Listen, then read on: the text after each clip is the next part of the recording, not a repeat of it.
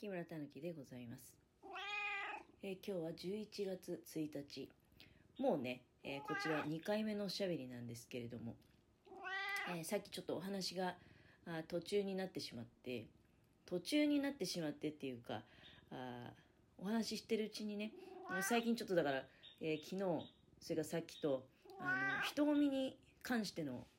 おしゃべりさせていただいていたんですけれども、まあ、私のお仕事がですね、まあ、田舎のまあそうだね。こういう言い方したらいけないかもしれないけどやっぱり東京とかねそういう大都会の、うん、同業の方から比べたらもうそれはもう超緩いですよ、えー一応まあでも警備というお仕事をさせていただいている中で、えーまあだからそのもうものすごい大雑踏をねそれこそもう事故が起きるか起きないかというようなあ雑踏をさばいているってわけではないけれどもただあのそんなに、うんまあ、人がいっぱいいないなっていうような状況でもね基本はもちろん異常があったらあのどういうことだろうっていう、まあ、それを確認してで大ごとにならないように収めていくということであったりとか。あの、まあ、要はあれですよね。その安心してこういろんな人が過ごせるような環境をを求められているというわけですからまああのお仕事の大半っていうのはだからこう観察するっていうようなことになってきますよね。うん、よくこう見てると決してぼんやりとただ佇んでるっていうだけじゃなくてねあのよく観察して、まあ、その先の想像力っていう問題ですよね。だからあの、まあ、いつも思うことお昼ご飯はどうしてみんなが同じ時間に食べるんであろうとかと。これはもうだから今の仕事じゃなくてもさっきもね繰り返しになっちゃうけど飲食店のお仕事させていただいた時もどうしてみんな同じ時間に来るのって。しかも年配の方ほどねきっかりとこう時計を守られていると。例えば実家の父親とかもそうなんですよね。あの12時ちょうどにね、えー食事をしたがる、うん、なんで12時じゃなきゃいけないのってなんかそのサラリーマンの時の悪習なのか理由はよくわかんないです、うん、まああの私の両親自営業してましたのでだけどやっ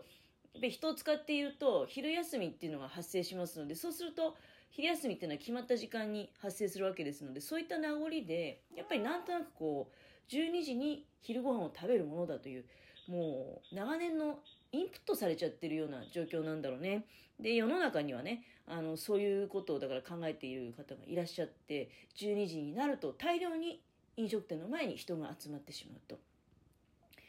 なので前倒しするだけでもだいぶこう変わるんだわなっていうふうにただまあ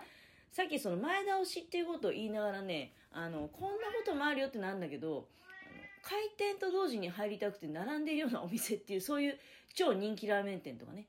あのあったりもいたします。だから前倒ししていったつもりがもうすでに大行列だったなんていうとねあのそれはそれでまああのあれもしかしてこれって有名店なの？みたいなそんなに美味しいのってことになって自分もその列にね加わってしまうなんていう。多分もしかしたらだから人気ラーメン店の行列っていうのもそうやってできていくっていう部分もあるのかもしれないですね。半分はあの人気があるのを知ってて並ぶ人でもう半分は私のようなねあの前倒ししていってやろうと思ったらすでに列ができていた。これはちょっと並んでやろうかみたいな。まあでもねそれはまあレアケースでして大概のところはねあのその開店と同時に行けばまずね混んで混んで大変だなんてことはないんですよ。12時ちょうどにみんながね飯を食おうとするからあなんかこう不思議な状態。もうちょっとお互いにこうずらし合って利用されればまあこれ東京とかねそういう大都会だったらもうどうずらそうがもう混む時は混むんだっていうようなあ状況なのかもしれないけどもまあ地方都市レベルだとちょっとずらしていただくだけでだいぶね事情が変わるよっていうのはあの自分のもう実感としてねあるわけでございます。うん、まあ何しろそのそうねみんなと同じことを考えてみんなと同じことをしていれば当然やっぱりその混雑に巻き込まれたりとかね面白くない現象が起こるわけでございます。でまあ結論としては人混みはなるべく避けるようにしましょうというふうになりましたけれども加えてもう一つねあの、まあ、私が常日頃そのお仕事の中で非常に、不思議に思っている現象が一つございましてこれはねあのみんながみんなってことじゃないんですけどもずっと観察してて、えー、そうね。まあこれ前にも形を変えて話題出したことあると思うんですけどなかなかね少数派ではあるんですよ。少数派ではあるの。まあだから1割ぐらい。100人いたら10人ぐらいがあそういうなんでかなっていうね。あの状況だよっていうことを、まあ、ちょっとここでお話しさせていただくと、えー、100人中10人ぐらいの人がですねなぜかあの反抗するっていうか抵抗するっていうかねあの、まあ、素直じゃないっていうかお願いを聞かないあるいはあ表示を見ないもう明らかにもうみんながそれ表示を見て、えー、通行していると。で、えー、あるいは入っちゃいけないところは入らないとかねいろいろあるわけじゃないですか。あの一方通行で右側歩いてもらいたいとか例えば階段とかねすごくあの危ないと思うんですよ。で極論を言うとエスカレーターを逆走するみたいなね状況。階段なんかでエスカレーターはまあ上りと下り分かれてるから普通に上りと下り。だけどそこにたまにこう子供のいたずらでもないけど逆走しようってエスカレーターでもだよ。おるわけじゃないですか。でそれはもちろんもうすぐねあのおやめくださいっていうような話になるわけですけれども。階段なんかもそこそこねあの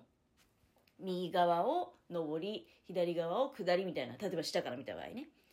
上から見たら右側が下りでで左側が上りと。だから要するに右側通行で一通をこう作ってるっていうような状況がいろんなところに随所に多分ご覧になったことあると思うんですよ。特にやっぱり規模の大きい施設に行けば行くほどそういう状況があらかじめ作られてると思うんですね。コンサートの会場だったりとか、えー、野球場みたいなところだったりとか。あるいはどうですかねサッカーのスタジアムとかもそういう風になったりするんでしょうかね。で、まあ、もしくは飲食店屋台のブースでね受け取り口があってお会計口があってで、えー、受け取った後にまあスムーズに出ていけるようなもうそういうなんていうの？できてるんですよね。動線が出来上がってるわけですよね。で、その動線に従って、えー、警備の人が誘導するとか、で、えー、入ってきていただく方っていうのも、その動線に従って、で、警備の人の言う通りに、えー、じゃあ、こっち行きましょう、こっち行きましょう、次はここここ行きましょうってね、なるわけじゃない。これをね、ことごとくこう、打ち破っていこうっていう、そういうチャレンジャーな方が、稀に、まあでも、1割ぐらい100人いたら10人ぐらいそういうことをする人が現れてくると。例えば出口なのに、えそこから入ろうとするとか、えー、下り側の階段なのにそこから登ろうとするとか。多分一番危ないと思うけどね階段でそういうことするのは。あのー、この間のさっきのその韓国の事故っていうのもまあなんかさっきちょっとツイッター見たらわざと押した人がいるんじゃないかっていうことで多分ねその防犯カメラであったりとかの当時の現地での映像なんかを解析して警察で調べていったりするんじゃないですかね、